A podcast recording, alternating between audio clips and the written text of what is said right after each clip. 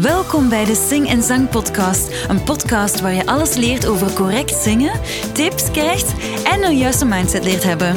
Ik ben Laura Goeseneke, jouw host, en welkom bij mijn podcast. Kiezen is verliezen en een song kiezen is echt niet zo gemakkelijk. Daarom geef ik je enkele tips bij het kiezen van een nummer dat jij graag wilt zingen in jouw zangles of bij jouw vocal coach. Nummer 1. Je kiest een nummer van een zanger die in dezelfde toonhoogte als jou zingt. Um, hiervoor moet je ontdekken of dat jij een sopraan, mezzo of alt bent. En als je nu denkt van, oh my god, sopraan, eh, mezzo, alt, um, excuse me, what does it mean? Wat, wil je daarmee zeggen? Dat wil eigenlijk zeggen wat jouw toonhoogte is, hoe hoog dat jouw stem is, in welk bereik dat jij moet zingen. Um, en je kiest ook best een nummer dat als je een vrouw bent, dat door een vrouw wordt gezongen. Als je een man bent, dat door een man wordt gezongen. In het begin is dat toch het makkelijkste. Daarna kan je dan een beetje aanpassen. Ook als je um, bij mannen bijvoorbeeld uh, kan je kiezen tenor, bariton of bas. Sopraan en tenor komen een beetje overeen. Bariton en mezzo ook ongeveer. En de bas en de alt ook. Um, dus bij mannen heb je tenor, bariton en bas. Bas is natuurlijk de laagste stem. En tenor is de allerhoogste mannenstem. En hoe weet je nu of dat je een sopraan bent, of een alt, of een mezzo, of een tenor, of een bariton, of een bas, dat is normaal gezien wel duidelijk aan je spreekstem. Daar kan je dat wel al aan horen.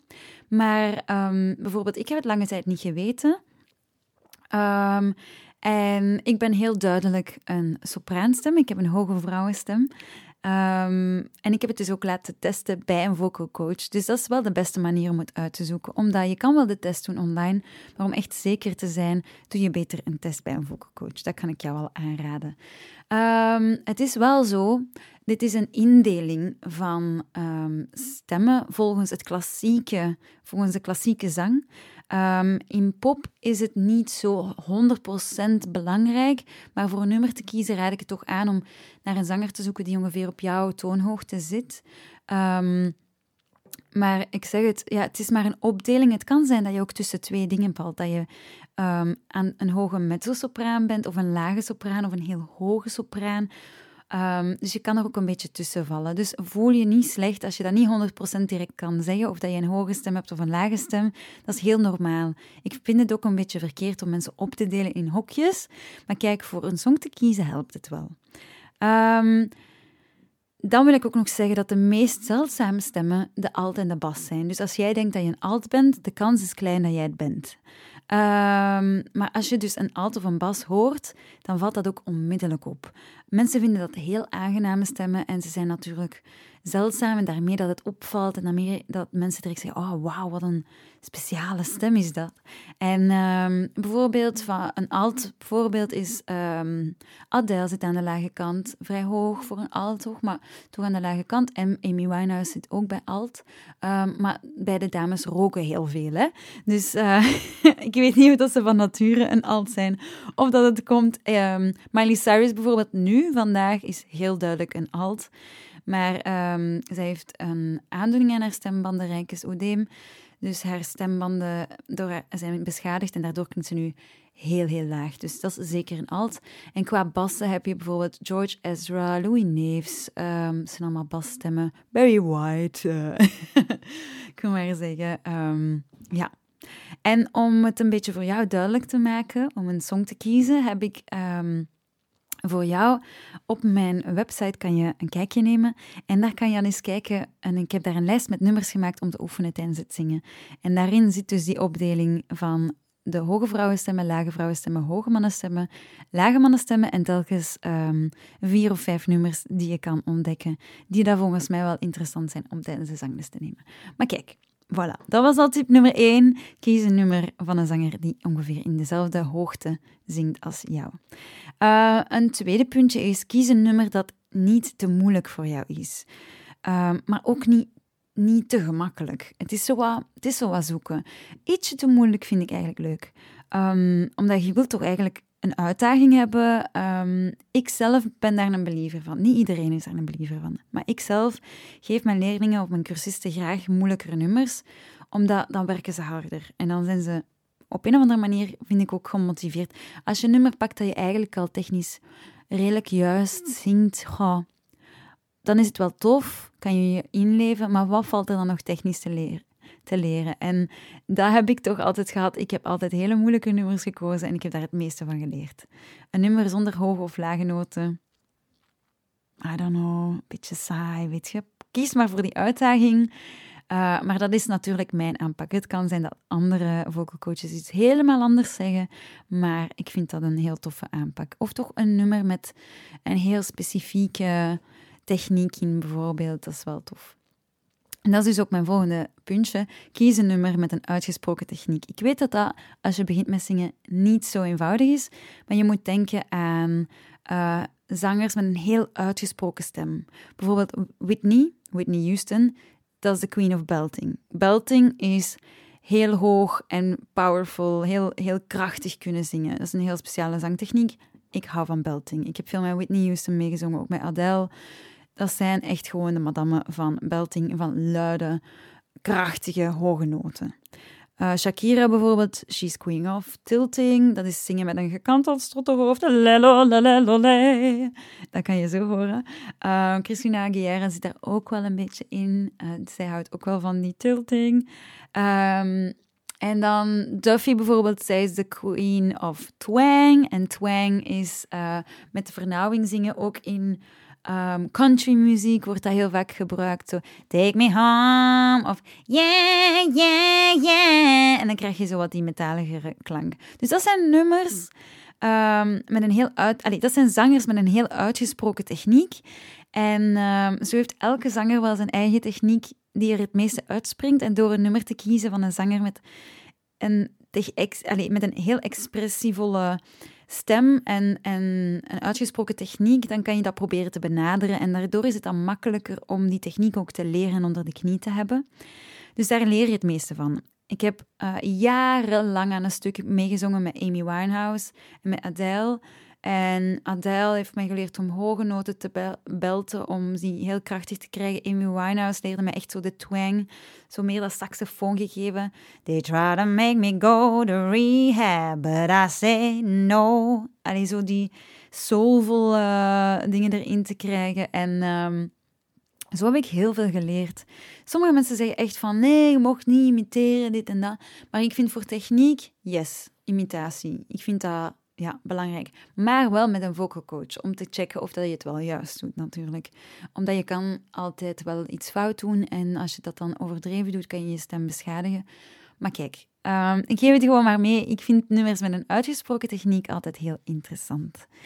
Um, het uh, vierde puntje dat ik uh, aan jou wil meegeven is dat je een nummer moet kiezen dat je zelf heel graag hoort.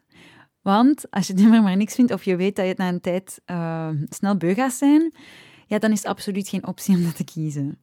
Um, echt waar, niet zo van die verschrikkelijke oorwormen waar dat je, na twee weken al zegt van ik kan het niet meer horen, ik kan het niet meer zien, ik kan het niet meer... Oh. Aan een nummer werk je gemiddeld, vind ik, um, een, een vier à zes lessen. Dus dat is gemiddeld ja, iets, iets minder dan twee maanden. Dus je zal het een hele tijd moeten zingen. En dus de mensen waar je mee samenleeft, mocht je ook niet vergeten. Zodat ze niet beginnen te haten, natuurlijk. Um, we zijn uh, aan nummertje 5 beland. en dat is kies dus een nummer dat je in de douche zou willen zingen. Um, dat vond ik wel een goede referentie. Dat is wel een tof om mee te nemen. Een nummer waar je alles durft geven wanneer je denkt dat er niemand aan het luisteren is of niemand kijkt.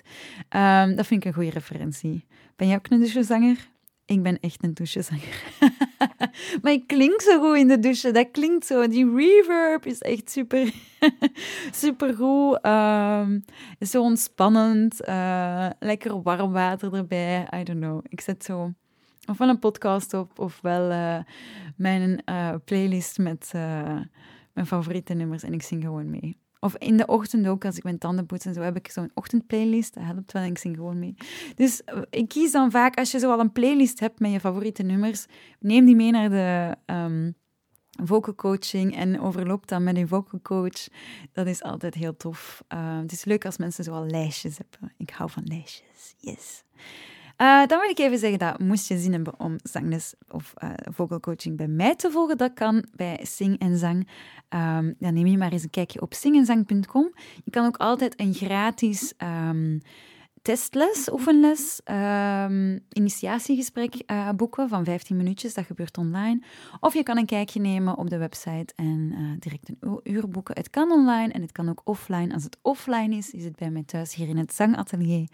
En dat ligt in Leuven, vlak aan het station van Leuven, dus heel bereikbaar. En er is ook parking voor de deur.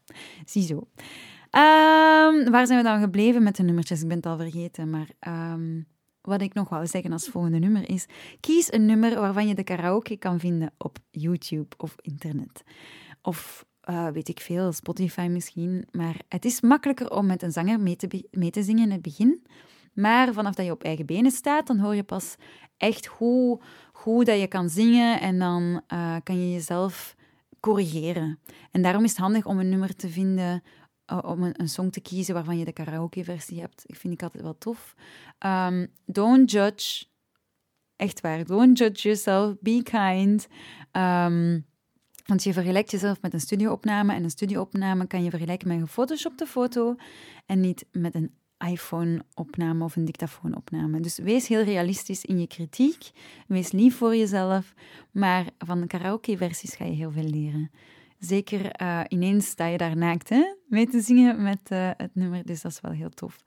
Um, wat ook leuk is aan karaoke-versies, is je kan karaoke-versies zoeken van nummers. Als je echt graag een nummer wilt zingen waarvan je weet, oh, het is niet mijn toon of het is te hoog of te laag, dan kan je zoeken karaoke higher of lower op YouTube en dan uh, kan je altijd eens proberen of dat wel lukt. Um, maar kijk, het is een beetje een, een song verhogen of verlagen. Ik ben er niet altijd fan van, want um, hoe lager je een song maakt, hoe mysterieuzer hij wordt volgens mij. En hoe hoger je een song maakt, hoe happier hij wordt. Dus uh, ik persoonlijk ben er geen fan van, maar om echt te studeren, voor echt techniek te studeren, kan het wel. Um, en dan als laatste, als laatste um, vraag jezelf af waarom je deze song wil zingen en waar de song over gaat. Want je zingt een nummer en daar zit een tekst in. En als zanger vind ik toch een tekst heel belangrijk. En ik vind het ook altijd belangrijk om te weten waar komt die tekst vandaan. Uh, hoe kan ik mezelf daarin terugvinden in die tekst? Hoe zit die poëzie met elkaar, die frasering? Um, het is altijd mooi meegenomen om de boodschap echt te vinden van die song. Um, een voorbeeld uh, is bijvoorbeeld Chandelier. Um, ik vond het een heel, heel mooi, krachtig nummer, maar ik wist natuurlijk dat, dat Sia een zwaar drankprobleem had. En als ik dat hoorde en ik las die tekst, dan las ik door de regels door dat dat over haar drankprobleem ging. En niet over een feestje en uh, zwengelen aan de, aan de luster of zo. Um, dus daar zit een veel diepere betekenis in. En daardoor, als ik dat dan zong, zong ik dat ook veel emotioneler, veel pijnlijker. Als, als ze zo... Dan voel je die pijn en dan, dan steek je daar evenveel pijn in zoals zij dat deed. Natuurlijk, ik heb, ik heb niet de pijn gevoeld dat zij heeft, maar ik kan het wel proberen te benaderen, omdat ik voel van, oké, dit is echt belting, hè, dus die krachtige uithaal. En ik weet waarom dat ze dat doet. Um, en dus dat vind ik heel belangrijk als je een song kiest, dat je echt weet van oké, het gaat over een break-up of het gaat over een, een probleem. Kan ik er dan ook iets van mezelf in steken? Um, Gaat het over een nieuwe levensfase van mezelf? Kan ik daar iets in terugvinden? Kan ik een stukje van mezelf erin steken? En dat zijn heel belangrijke factoren, vind ik. Buiten het feit dat je... Je kan heel technisch gaan, maar je kan ook nog heel emotioneel gaan, natuurlijk. En um, hoe emotioneler de song voor jou is en hoe emotioneler jij jezelf erin kwijt kan, hoe gemakkelijker het is om die song met, met succes te brengen. Omdat je mocht niet vergeten, je stem is heel hard geconnecteerd aan emoties. Um, als wij huilen, maken wij zo die sobbing, zo dat geluid. Um, en als wij blij zijn, maken wij, schreeuwen we als kind ook. Wordt geboren, maakt direct geluid. Dus emoties en het strottenhoofd, het is onkoppelbaar. Er zijn ook mensen die dan aan trauma stemproblemen krijgen, puur omwille van emotioneel trauma. Um, dus het is niet onlogisch. Dus vanaf dat je er een stukje van jezelf in steekt, ga je vaak ook beter zingen. En dat is heel, heel interessant. Um, vandaar. Dus dat waren mijn tips voor deze, deze week. Um, ik wil nog eventjes zeggen dat ik dus een lijst heb gemaakt met allemaal nummers voor tijdens het zingen.